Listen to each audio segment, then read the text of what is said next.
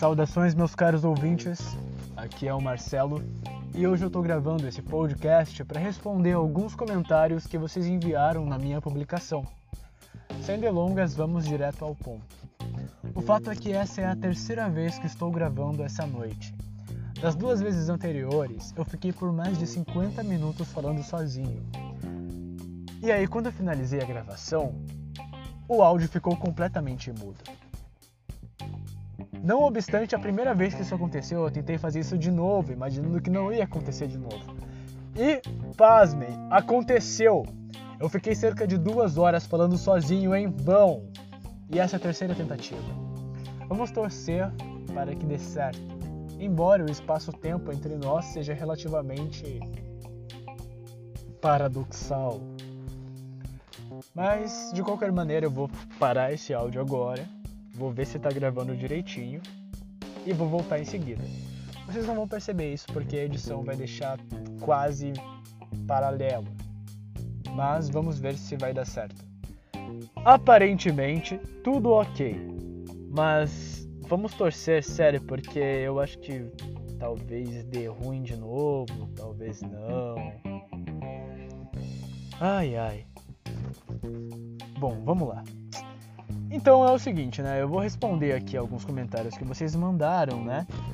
Pra gente ter aquela interação supimpa entre membros e tchananã, né? Então vamos lá.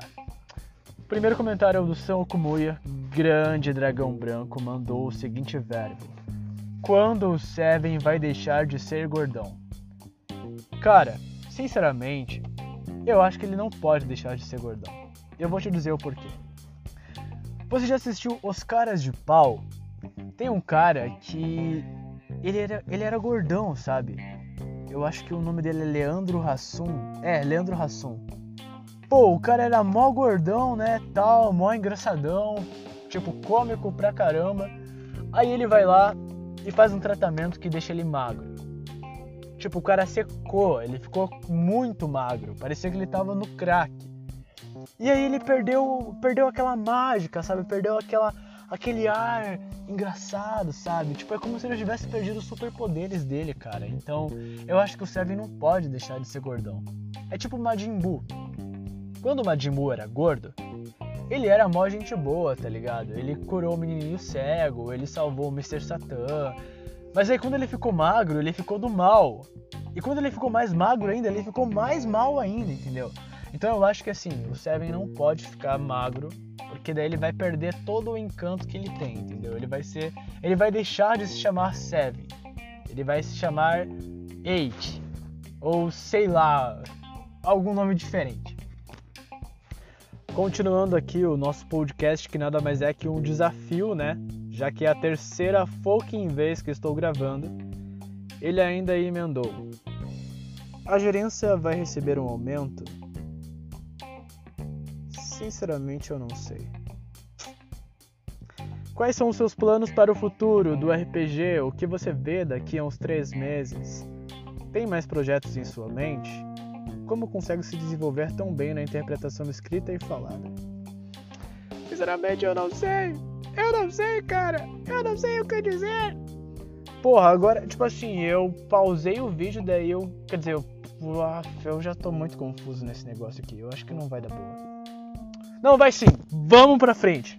Então é o seguinte, cara, eu não tenho nenhum plano em mente, eu não tenho objetivos, eu não faço planos, eu não sigo regras. O verdadeiro vilão do Cavaleiro das Trevas. Eu sou o Coringa, cara. Eu sou uma caixinha de surpresas. Eu não tenho um roteiro. Tô brincando, cara. Sinceramente, eu não sei. Eu não sei, tá ligado? Tô fazendo as coisas bem de boas, sem compromisso, certo? Sem empolgação, sem euforia, sem, sem avareza, sem nada do tipo. Eu só tô fazendo as coisas, sabe? Eu tô jogando as cartas, tô em uma mesa de pôquer apostando minha vida. Não, brincadeira, isso aí já é demais, né? Mas assim, por hora a gente vai focar em alguns podcasts, né? Narração de cenas, etc. Tô querendo criar um conteúdo mais próprio, né? Como você pode ver. Talvez a gente faça um RPG via Discord, ainda é um projeto piloto, né? Mas se der certo a gente vai seguindo adiante. talvez, bem talvez, no futuro a gente possa criar um canal no YouTube com alguns blogs, etc. Mas nada muito sério ainda. Por hora, a gente vai continuar trabalhando em melhorias contínuas, como sempre fizemos, né? Já que comparando o grupo hoje em dia com o que ele era há seis anos atrás, nota-se uma clara diferença em termos de qualidade, o que é o nosso forte. E bem, como eu disse, sem pressa, sem avareza, sem preocupação, tudo na medida do roleplay ali. Tudo na base da diversão, como um hobby, né? Que a gente vai cultivando com muito carinho para que lhe dê bons frutos, certo? Já sobre. Hum, sobre como eu consigo ser isso, cara, eu não sei. Sinceramente, eu acho que tudo é uma tudo é uma questão de você praticar, certo? Se eu fosse jogar basquete hoje, eu seria um pato, entendeu? Mas na décima vez em que eu jogasse um basquete, provavelmente eu ainda seria um pato, porque eu não sou muito bom com basquete. Mas na centésima vez em que eu jogasse, talvez eu estivesse bem melhor. Na milésima vez que eu jogasse, eu já estaria muito mais confiante, né? Já teria muito mais habilidade do que na primeira vez. Então nota-se que a prática, né, acaba programando o seu cérebro para que você desenvolva essas atividades com cada vez mais perfeição, né? Então a repetição contínua é um dos caminhos para você se aperfeiçoar, né? Tipo, o cara que é um pedreiro, ele bate o martelo no prego. De tanto fazer isso, várias vezes na vida dele, ele tem um jeito de bater no martelo assim, cara, com uma perfeição inimaginável, assim. O cara bate no martelo sem nem mirar, assim, tá ligado? Você vai bater no martelo, você esparagata seu dedo, enfia o martelo dentro do seu olho, é, explode um carro. Então, aí já é demais, né? Mas assim, consegue entender a minha linha de raciocínio? Eu acho que tudo é uma questão de prática, né? E como eu faço isso há muito tempo, eu tenho uma grande facilidade que você também tem, é claro, né? Mas que um novato, por exemplo, não teria. Mas nada impede a ele de até mesmo nos ultrapassar em termos de criatividade, em termos de grafia, pois tudo leva à prática que deriva à perfeição. E em seguida o Sam ainda emendou: Por que você é tão inteligente, cara? Eu gritei porque ele colocou em caps lock, certo? Mas, mas basicamente ele fez essa pergunta aí. Cara, eu não sou inteligente. Eu acho que eu sou esperto, certo? Porque inteligente para mim é aquele cara que vai solucionar uma fórmula matemática extraordinária de um cálculo quântico que deriva de um ponto no universo a outro e blá blá blá. Para mim, o cara que é inteligente, ele faz isso. O cara que é inteligente, ele tá fazendo um projeto científico, alguma parada do gênero. Eu sou mais esperto, sabe? Eu sou uma pessoa com muita curiosidade em relação ao mundo e uma certa esperteza que eu tenho desde nascença. Então, não acho que eu seja inteligente. Vamos para o próximo comentário. E o nosso querido Seven Angel mandou: Quero mandar um beijo para minha mãe, para o meu pai, para os meus irmãos em Sorocaba que me assistem aqui e para minha prima. Te amo muito, é isso. Bom, um salve para todo mundo. O Seven ama vocês e é isso aí. E aí o Koji Kiruzaki mandou uma pergunta um tanto peculiar. Ele escreveu: Você peida? Cara, eu peido sim certo? Até os meus 12 anos, eu achava que as meninas não peidavam. Tipo, eu achava que as meninas peidavam, mas tipo, o cheiro era de flores e lavanda e que elas não faziam cocô, elas faziam alguma coisa colorida, entendeu? Mas aí depois eu descobri que todo mundo peida, todo mundo caga e até o ser humano mais lindo que você vê diante de você faz um cocôzão. O que, que eu tô falando, cara? Olha que cara maluco. Mas assim, quando eu vou peidar, eu vou pra um banheiro, tá ligado? Eu sei que parece meio gay. Nossa, agora eu vou ser cancelado. Mas assim, fresco, né? Parece meio fresco. Mas eu não gosto de peidar em público. Eu não gosto de peidar quando tem pessoas perto de mim, então ou eu me isolo completamente ou vou em um banheiro. Porque eu odeio aquela, aquela pessoa, cara, que ela tá no, no meio de um monte de pessoas ali, dela solta um peido, o bagulho fede e ela fica com uma cara de poker face, assim. E aí alguns ainda têm a ousadia de falar: Porra, cagaram aqui, hein? O filho da mãe que peidou age como se não fosse ele ainda. Porra, isso me entristece de um jeito, cara. Não entristece assim, mas me deixa puto, sabe? Porra, olha a ousadia desse cara. Ou então você tá dentro do ônibus, né? O ônibus lotadão. Aí a pessoa pensa, nossa, eu vou soltar uma bufa aqui porque ninguém vai saber que fui eu. E a pessoa peida, cara. Só que aquele bagulho sobe pro ar, assim, ó. Que como o ônibus já tá embalado a vácuo, né? Como uma caixa de sardinhas, aquele bagulho passa por tudo, pela cara de todo mundo, assim. E mesmo de, mesmo de máscara ainda dá pra sentir aquele aroma, tá ligado? Porra, caralho, qual a necessidade de você peidar dentro do transporte público, mano? Como se nós tivéssemos a obrigação de cheirar os seus gases intestinais. Isso me irrita a beça. Então, quando eu vou peidar, eu peido com consciência. Peide consciente. Volte Marcelo 2205. E agora o outro comentário do Sam. Quais são os escritores que lhe inspiram a escrever? Bom, Machado de Assis, grande conde da literatura brasileira, o cara é foda pra caralho. Se você ler os textos dele, você vai ver que eu não tô mentindo. O cara manja dos Paranauê. Não tem pra cabeça. Machado de Assis é o príncipe da nossa literatura. Valeu, falou, não discorda para no seu cu. Quer dizer, não, se você discordar, é claro. Mas se discordar também não. Ah, foda-se. É, tem também o Chuck Palahniuk, que é o autor do Clube da Luta. Eu adoro esse escritor. Ele tem críticas ásperas e ácidas sobre a sociedade, padrões de consumo, tendências, etc. Então ele sempre tem algo. Os livros dele sempre carregam um pouco de moral, assim, sabe? Tipo aquelas fábulas que terminam com uma moral. Sempre tem uma reflexão foda. E a maneira como ele escreve também é muito peculiar. Ele tem um jeito único de escrever ao qual eu me inspiro um pouco para a maioria dos meus contos. E o terceiro escritor que eu adoro, assim, é o Rubem Fonseca. Ele é um escritor brasileiro também.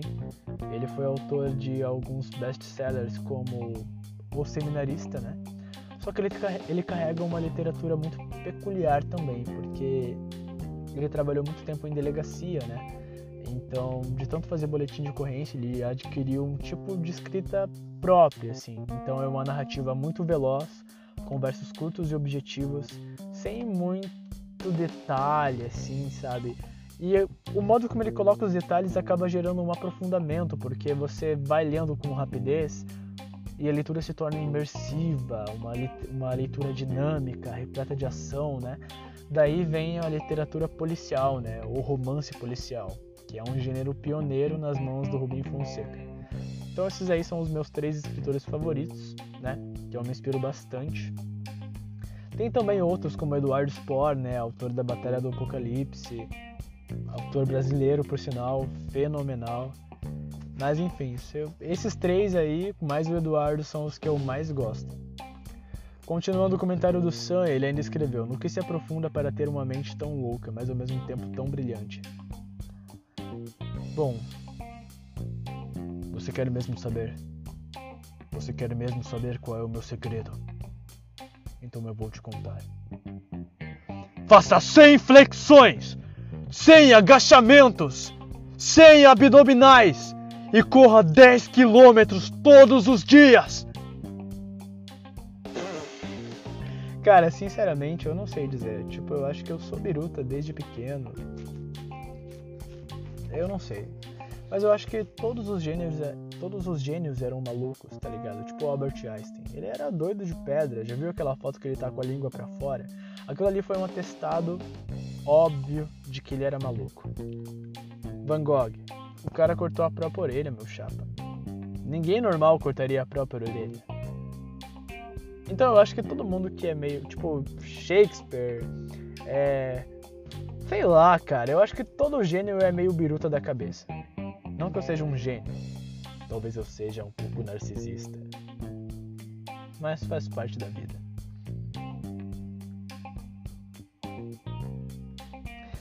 E aí ele emendou o seguinte: Você é psicopata? Quanto de sanidade lhe custa ser o líder do manicômio? Olha, eu acho que eu, eu tenho psicopatia. Mas assim, não é, necess... não é porque a pessoa é psicopata que ela é má, entendeu? O psicopata ele apenas tem uma forma diferente de pensar, uma forma às vezes mais calculista, né? Um pouco mais profunda acerca das coisas. Porém, ele tem uma certa dificuldade em demonstrar emoções, que não é o meu caso. Eu sempre demonstro, tipo assim, eu eu tenho emoções, entendeu? Eu não demonstro elas com muita facilidade. Depende muito da pessoa que está comigo, né? Das pessoas que estão ao meu redor. Mas eu acho que por ter emoções que às vezes até sobressaem a flor da pele, eu não seja um verdadeiro psicopata. Eu tenho algumas características, mas eu não sou perigoso, não sou, não sou um mal para a sociedade. Vale lembrar que nem todo psicopata é mal, né? Só aqueles que invadem escolas e fazem coisas muito horríveis com as pessoas. O que não é o meu caso, podem ficar tranquilos. Talvez o Sam seja um, talvez ele seja um homem bomba, Talvez ele cague em um saquinho e jogue na sua casa. Não sei. Nem sei o que eu tô falando, na verdade. E sobre ser o líder do manicômio, cara, eu acho que o, a comunidade ela tem muitas pessoas doidas. Tem pessoas que estão em fakes e eu nunca vi o rosto, nunca escutei a voz. Eu não sei se é um robô, se é um alienígena, se é um cachorro que usa o computador quando o dono sai para trabalhar. Eu não faço ideia, só sei que são pessoas interessantes de fato, né? E a loucura compartilhada é muito boa porque acaba gerando boas risadas, é uma sensação de coletividade e isso é o melhor da Millennium, é você sentir que faz parte de algo, né? Bom, espero que essa merda de podcast não esteja no mudo, senão eu vou me matar essa noite. Continuando, o Cauã South, Southeast, Southeast, Southeast, South America Memes. Ele escreveu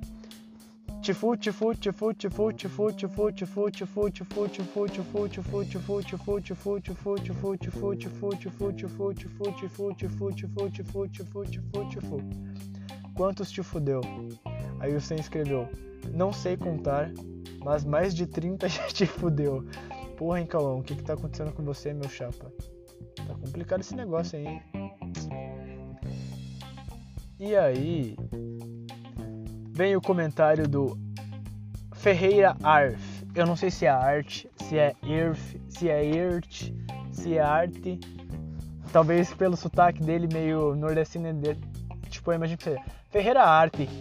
Vou ler no sotaque dele. Cara, isso é meio xenofóbico. Não, mentira. Cara, é que você tem um sotaque legal, tá ligado? Eu acho o sotaque nordestino legal. Eu acho melhor que o carioca, melhor que o baiano. Então não leve pro coração. Mas eu vou ler aqui como se fosse você lendo. Konoha quer saber por que no podcast do Gordão, Seven, vocês colocaram Leão Dourado. Quem foi o daltônico? Apresentador ou convidado safado? Nossa, foi como assim? Caralho, hein? Eu podia ser dublador, hein? Mas ó, só pra começar, esse nome Ferreira Arf tá estranho pacas. Sem falar que Ferreira já é um nome, eu, tipo assim, eu, o cara falar Ferreira, eu já imagino um cara de 50 anos com cabelo grisalho e barbudo e caminhoneiro. Ironicamente, você colocou uma foto do Ben 10 como ícone. O Ben 10 adulto com cabelo grisalho e uma barba. Tá igualzinho o caminhoneiro, cara. Mas resumindo, eu fui fazer o podcast e na hora eu tava meio doido das ideias. Não doido, assim, tava meio sonolento. E aí eu coloquei o Leão Dourado. Daí depois eu tentei editar, só que eu já tinha publicado. Aí no post do Facebook ficou como Leão Dourado, mas no Spotify e no Anchor tá como Leão Vermelho. Então, lamento aí pela confusão, meu caro, mas a próxima vez eu vou colocar Leão Ruivo, Leão Dourado. Ai, ai, nem vou falar nada pra você. Tô brincando, cara. Não se sinta ofendido. Você é o Leão Dourado, você é o lendário Seven Angel. Quer dizer, opa, opa! Quer dizer, você é o lendário Seven Naruto. Aru, Naruto Seven. Ou Seven Ferreira. Seven Ferreira! Bom, continuando esse podcast, ou melhor, estes longos minutos de insanidade mental, vem o comentário da Letícia. Se quem mora em Marte é marciano, quem mora na Lua é Luciano, e se quem morar na Lua for Luciano, quem mora em Marte na verdade não é Márcio. Olha, é uma história bem curiosa, isso remonta até a uma lembrança que eu tenho. Quando eu era pequeno, tinha um, lance das pessoas buscarem o significado dos seus nomes, né? E aí, minha família, meus amigos procurando, né? Davi, Caleb, Mateus, não sei o que lá, Lucas, cada um com o nome da hora, tipo, um significado massa, tipo, o enviado da luz, o filho de Deus, a filha da primavera, ah, não sei o que lá, ah, não, não, não. Daí eu fui pesquisar o meu nome, Marcelo, né? Daí eu falei, nossa, deve ter um nome, deve ter um significado muito da hora, né, cara? Fui ver e sabe o que significa? Aquele que veio de Marte. Tem tudo a ver, né? Marcelo com Marciano, nossa. Vou até colocar o meu nome na lista de pessoas que o Elon Musk quer levar para Marte, porque notavelmente, se eu vim de Marte, eu tenho que voltar para Marte. Nossa, esse foi um trocadalho, hein? Bom, vamos passar a seguir. Por que o Sam chama todo mundo de macaco? Olha, essa é boa. Então, assim, tudo começou quando a gente estava no chat da equipe, né? Dos Game Masters. E ali a gente se chamava de macaco, sabe? Mas era algo bem sadio, tipo. É, a gente se chamava de macaco, mas era na base da amizade, assim, sabe? Era meio hostil, de fato, assim, porque a gente falava: não faça isso, macaco! Não faça aquilo, macaco! Seu macaco! Mas era entre a gente ali, né? O consenso. Aí o Sunny teve a brilhante ideia de migrar esse comportamento para o meio exterior, né? E aí ele começou a chamar todo mundo de macaco. Só que isso não é muito legal, né? Porque é meio, meio racista em alguns pontos ali, né?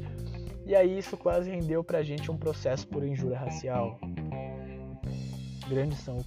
Daí depois eu conversei, Sam, não é bem assim, cara. Você não pode chamar todo mundo de macaco, porque não é legal e tal. Aí ele compreendeu depois de eu ter batido nele com um pedaço de pau. Brincadeiras à parte, a Letícia ainda mandou. Manda um salve carinhoso para mim e mande o Sam ir trabalhar. Letícia, você é uma garota muito legal. Eu adoro você, você tem sempre boas conversas, sempre uma menina alegre, sorridente. Muito obrigado por sua presença. Nós todos da comunidade adoramos tê-la em nosso grupo. Continue sendo essa pessoa maravilhosa, você é nota 10. E Sam, por gentileza, vá trabalhar, seu vagabundo. Eu, eu aproveito todas as fichas lá, cara. Você falou, ah, eu vou ajudar você com a ficha lá, pá. Tomar no. Não, não vou falar isso aqui, né? Mas, cara, eu aprovei todas as fichas e você não aprovou nenhuma. O que você fez esse tempo todo? Ficou olhando? Ficou jogando xadrez? Ficou chamando os outros de macaco, é? Tô brincando. E aí vem o comentário do Dan Volger Kastler.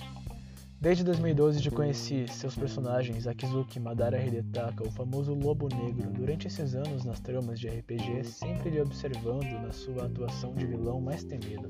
Outrora ao presente, eu percebo você está mudado, fazendo mais pessoas para perto de você, te fazendo um ícone cativante, sendo admirado pelos jovens, não somente pelo seu personagem e sua história, mas sim seu conteúdo e escrita, que envolve e inspira muitos jogadores a escrever. Conte-me sua progressão como autor e seu desenvolvimento para seu personagem mais marcante nesse universo de live action e quais seus planos para futuros do personagem. Você ainda tem esperança que um dia o RPG no Invu possa voltar a ser o centro das atenções? Quais são suas visões? Um grande abraço. Bom, primeiramente eu me sinto lisonjeado com seus dizeres, devo agradecê-lo por toda a consideração você é alguém que eu admiro pacas também, né? Como sabe, nós crescemos, meu caro. O tempo passa, a vida transcorre e a gente aprende muita coisa com o passar do tempo, né? Bom, por onde começar? Olha, eu mudei bastante até aqui. Eu transformei de inúmeras maneiras, né, com base em tudo que eu experimentei nessa vida. E tudo isso contribuiu para que eu mudasse como pessoa, adquirisse a minha redenção. mesma coisa aconteceu com esse personagem, o Akizuki, que é o meu personagem mais icônico, né? Como você disse, desde vilão até mocinho, eu mudei bastante. E continuo mudando, por sinal, o que é algo muito bom. Mas de qualquer maneira, eu me sinto muito bem na posição em que me encontro, de poder servir de inspiração para as pessoas, poder incentivá-las. Isso é muito bacana. Eu procuro sempre ser um bom exemplo, sabe? Sempre passar algo construtivo. Porque querendo ou não, eu tenho um poder ali de influência. E nada mais justo do que guiar essa molecada para um lado bom, né? Pro que é certo.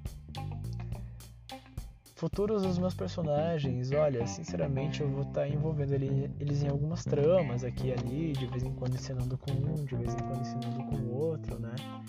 Mas eu gosto muito de criar novos personagens, né? Então quando eu, eu aproveito o máximo de um personagem, eu crio mais um personagem, né? Eu tô para criar um novo personagem aí, o qual eu ainda não tenho nada em mente, mas sei que em breve eu terei pois cada personagem carrega um pouco da minha personalidade, né? E do modo como eu estou em constante mudança. Não vão faltar novos personagens que estarão por vir. Sobre o Invu, meu caro, eu não posso falar muito sobre o Invu, né? Porque eu excluí minha, eu não excluí minha conta, eu vendi minha conta, né? E dificilmente eu vou voltar para lá, porque o Rafael Fernandes, que foi a pessoa para quem eu vendi minha conta, provavelmente não vai querer me vendê-la de novo, porque ele investiu dinheiro nela também, né? E o Facebook virou minha casa, sabe? Eu não tenho muito interesse em outros jogos. Eu só curto jogar um RPGzinho ali e jogar uns jogos no celular e já era. Ademais, eu ocupo meu tempo de outras maneiras. Mas eu não tenho muita propriedade para falar sobre Invu, né? Há um tempo atrás eu vivia dizendo que a comunidade era tóxica e tal, mas eu acho que é uma colocação bastante errada, né? Porque eu não posso generalizar todos que estão lá. Eu creio que existem pessoas legais por lá também, né? Pessoas que se esforçam em construir vínculos sadios, né? Mas convenhamos, a maioria das pessoas não se importa com isso, a maioria das pessoas não se respeita por lá e isso me deixa bem chateado e com o pé atrás, né? Mas eu torço muito para que aqueles que querem fazer a diferença e querem construir algo legal por lá tenham bastante força de vontade e garra, né? Para que vocês consigam mudar esses comportamentos da comunidade e torná-la cada vez mais inclusiva e sadia. Então, só posso desejar boa sorte a todos vocês e que vocês continuem jogando em voo da maneira que acharem melhor. Enfim, é, muito obrigado pelas considerações, meu caro. Um forte abraço para você também. Tamo junto. E agora vem o comentário do Seven Angel. O Seven comentou o seguinte: Eu e Akumo podemos presenciar uma transição dos primeiros nomes de personagens que você fez ao longo do tempo.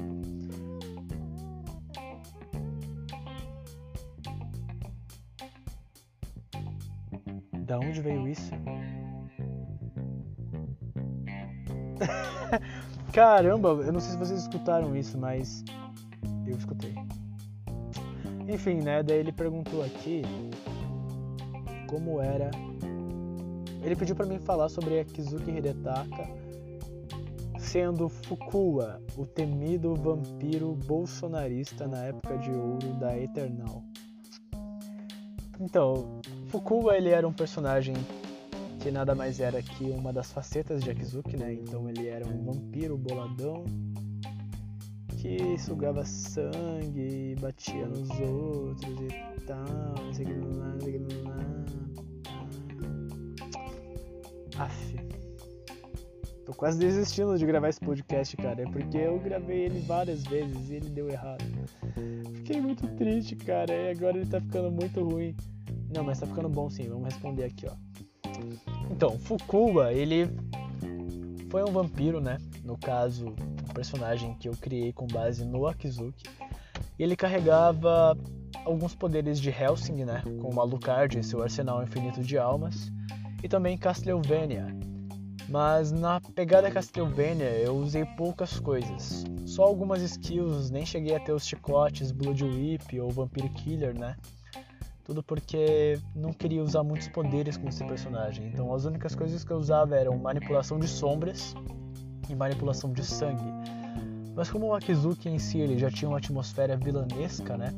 Acaba que esse personagem só com a encenação por trás dele, a narração por trás dele, fazia dele uma figura muito emblemática, né? Uma figura muito temida entre os jogadores.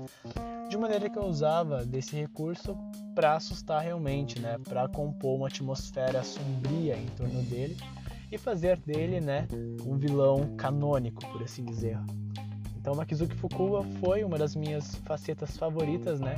Embora eu não chegue a mencionar muito ele, porque tenho um pouco de ranço de vampiros hoje em dia e prefiro ter o personagem como um yokai ou um lobisomem, por assim dizer, a ter que dizer que ele um dia já foi um vampiro. Agora, a segunda colocação do Seven é a seguinte: ele perguntou qual era a função do, do pouco conhecido Angeloid, que criou uma curta fama dentro do Invu naquela época sob o tempo sob o templo de Ozoin. Então, eu não quero me estender muito nesse assunto, porque a galera não. Tem uma galera que não conhece o Invu, né? Não partilhou daquela época. Mas, resumindo, é, eu criei uma conta fake, né, chamada Daisuke Chaos, que era um angeloide. Para quem já assistiu Sora no Toshimono, sabe do que eu tô falando. Angeloides nada mais são do que anjos robôs. Não é tipo Evangelion. É um pouco diferente porque eles têm o tamanho humano, né? É... E eles têm uma tecnologia dentro deles que eles são como androides, com um grande poder destrutivo só que eles têm a aparência de anjos, né? E eles caem do céu. Ninguém sabe no começo de onde eles vêm, por que, que eles caem do céu e etc. E o Daisuke era um angeloide, né? Ele tinha um cabelo branco tipo Jiraiya, branco comprido, uma máscara em forma de X que tapava seus olhos, mas revelava o nariz e a boca. Usava um sobretudo preto com a, mus a musculatura mostra, né? O peito e o abdômen tanquinho, uma calça marota e um coturno. E aí ele entrava nas salas justamente para espionagem. Então a função principal dessa conta era perambular entre as salas, né? E reunir informações sobre diversos clãs, diversos nichos de jogadores, em uma época em que a sociedade do Invu, a sociedade intérprete do Invu, né, ainda estava se consolidando. A função do Daisuke era apenas supervisionar, né, dar uma olhadinha aqui e ali, é, e coletar informações. Essa era a função primária dele. A função secundária era a seguinte: como era uma época onde a gente estava recebendo novas pessoas, né?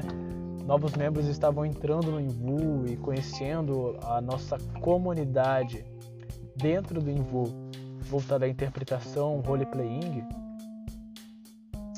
Muitos deles ainda eram meio inseguros, sempre com o pé atrás, né? É, tinham medo de perder e tal. Então o que eu fazia? Eu entrava com o angeloide nas salas, né? Fazia uma atmosfera sombria ali por meio de uma narração, incentivava eles a interpretarem comigo e muitas vezes travava duelos, né? Travava lutas, às vezes até de 4x1.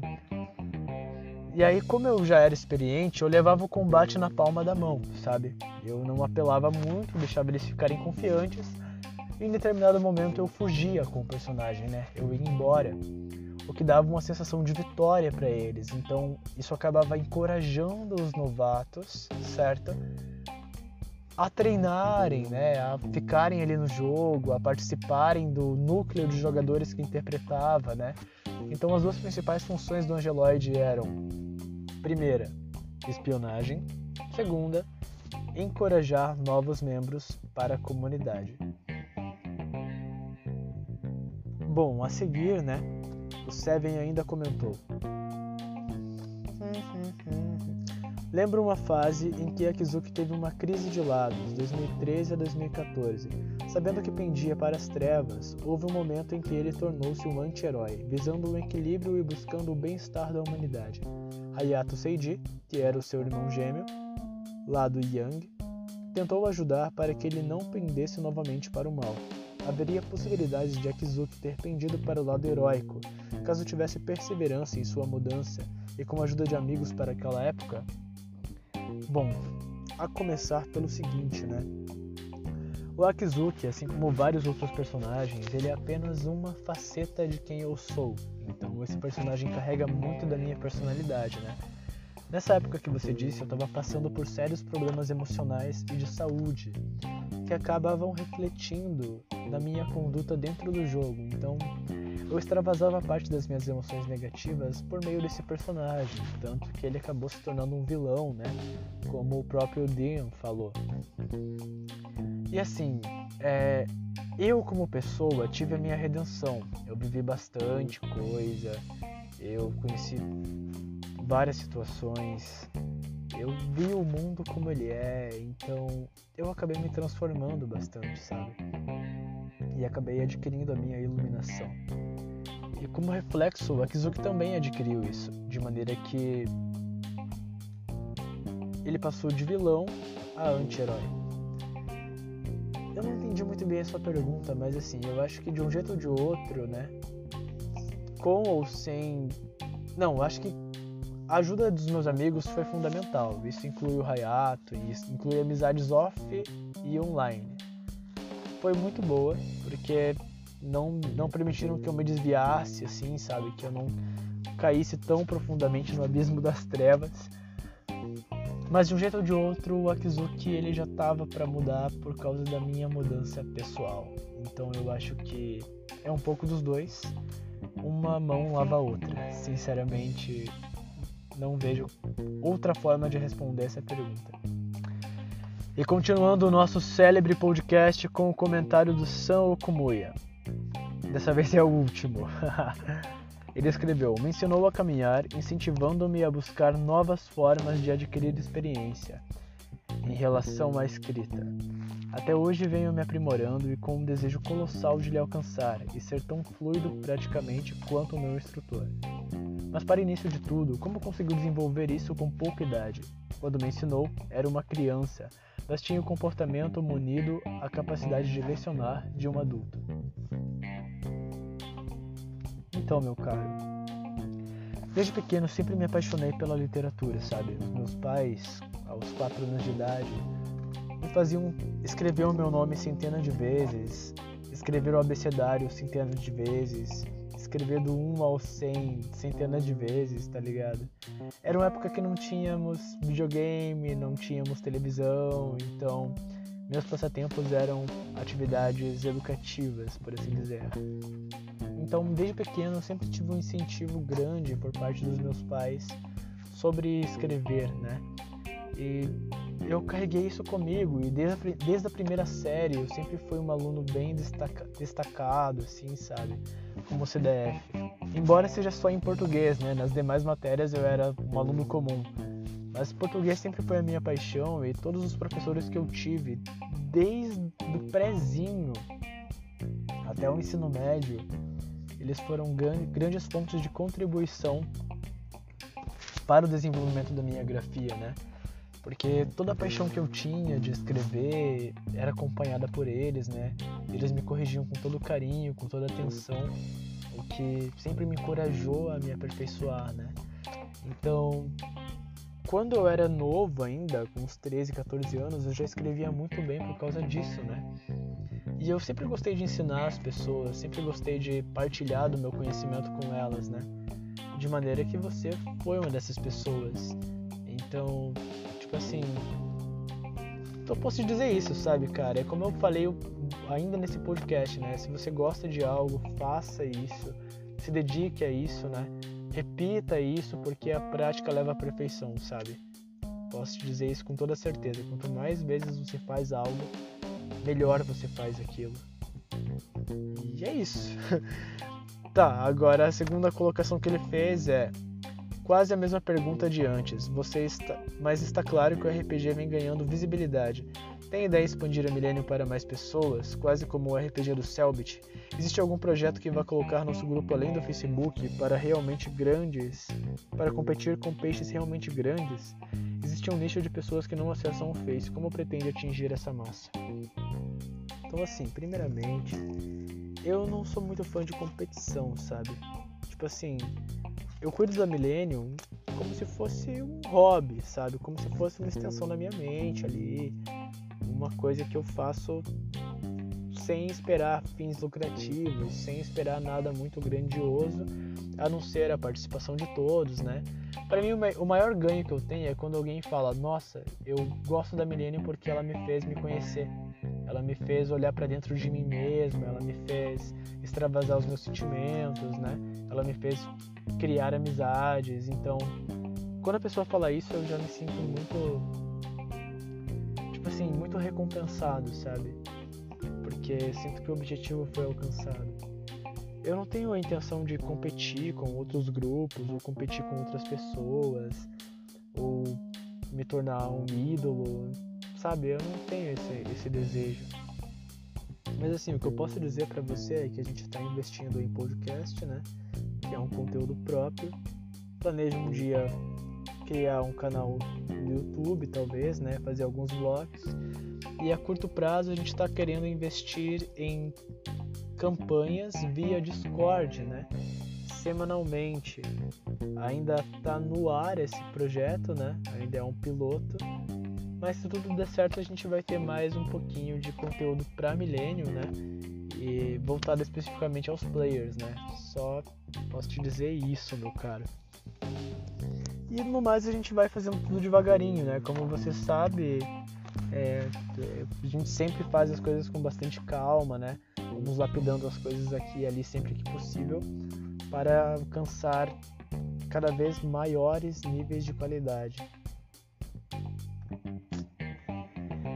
E aí ele emendou: acerca dos aprendizados, o que tem lhe transformado? Quais são as novas conquistas intelectuais? É inegável o seu avanço. Compartilhe um pouco dos seus feitos. Bom, meu principal aprendizado no momento é lidar com pessoas. Lidar com pessoas é algo realmente interessante, porque na medida em que você lida com os outros, você lida consigo mesmo. Você aprende com os outros e aprende consigo mesmo, né? Tudo tá interligado, digamos assim. E eu tô tentando ser alguém gente boa. Eu aprendi que não vale a pena você ficar discutindo à toa, não vale a pena você tratar as pessoas de uma forma ruim por coisas banais, sabe? Então tudo, tudo começa em você, né? Tudo ao seu redor é um meio, é o fruto da sua comunicação interna, né? Então eu tô tentando reservar um tempo para melhorar as minhas atitudes, melhorar os, as minhas certezas, né? E isso tem trazido bons resultados. Eu mudei bastante. Eu só procuro hoje em dia ser uma pessoa gente boa, não guardo rancor de ninguém, né? E tô desenvolvendo a minha psique enquanto humano, né? Enquanto um ser de carne e osso. É, tô aprendendo comigo mesmo, com as situações da vida, sobretudo com relação às pessoas mesmo, sabe? Em termos de lidar com pessoas. É uma tarefa bem complicada, mas ao mesmo tempo entretenedora, porque nos ajuda a crescer, nos ajuda a evoluir, né? Então, do meu ponto de vista, é isso, sabe? No momento, essa é a minha grande batalha, a minha grande evolução. E aí ele comentou mais ainda: embora saiba, o, o saiba que deteste o Invu, qual sua opinião acerca do passado? Quando começou a fundar o que temos hoje, mas em conflitos diretos na plataforma. Então, assim, eu sou grato ao Invu, porque se eu não tivesse jogado Invu, eu não teria conhecido muitas pessoas, né? Como você, como o Sam, como sua mãe. Tô brincando. Mas, assim, é Cara, até mesmo as discussões, há males que vem para bem, entendeu? É tipo o efeito borboleta. Se você voltar no passado e tentar eliminar aquilo, você vai mudar totalmente a sua história. Porque aquilo faz parte da sua história, né? Sem aquilo você não seria quem você é hoje. Então eu tenho muita, muito a agradecer, né? é, por tudo que eu vivi naquele jogo. Mas assim como os ciclos, hora se iniciam, hora terminam, o meu ciclo no Imbu já terminou há bastante tempo, né? E agora eu tô em outra vibração, eu tô em outra pegada, que é o nosso RPG no Facebook.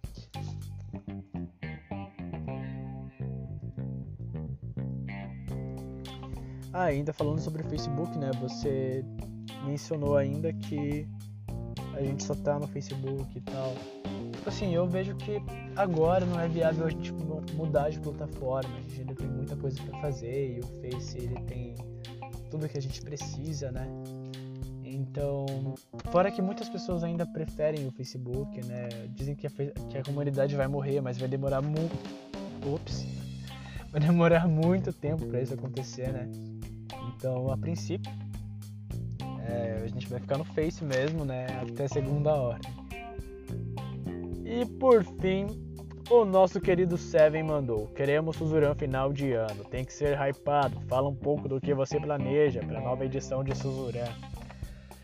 Então, eu lamento lhe informar, meu caro, mas Suzuran este ano não será em. Não será no fim do ano. Suzuran ocorrerá em junho deste ano. Maiores informações, meu caro. Consulte a tabela de preços. Tô brincando, nada a ver, né? Mas assim, talvez, cara, a gente vai inaugurar Suzuran mês que vem, certo? A gente tá planejando colocar algumas coisas bem interessantes, umas coisas bem legais, assim. Mas ainda tá meio que no ar, sabe? A gente vai pegar algumas referências como Tokyo Revenge, né? E criar aquele RPG que todo mundo conhece de pancadaria franca com delinquentes juvenis nas férias escolares. Então, breve, em breve, breve, breve, divulgaremos mais informações. Ademais, meus caros, esse foi o podcast de domingo. Muito obrigado pela atenção de todos. Desculpe a demora, né? Se você me ouviu até aqui nesses 47 minutos, eu agradeço muito a sua atenção e desejo a todos uma boa noite. Espero que o áudio não tenha ficado mudo, mas se eu publiquei e você ouviu, significa que deu certo, graças a Deus. Ademais, é nós, Geme Curo na área, tamo junto. Millennium Society, um conto que não vai ter fim. É nós.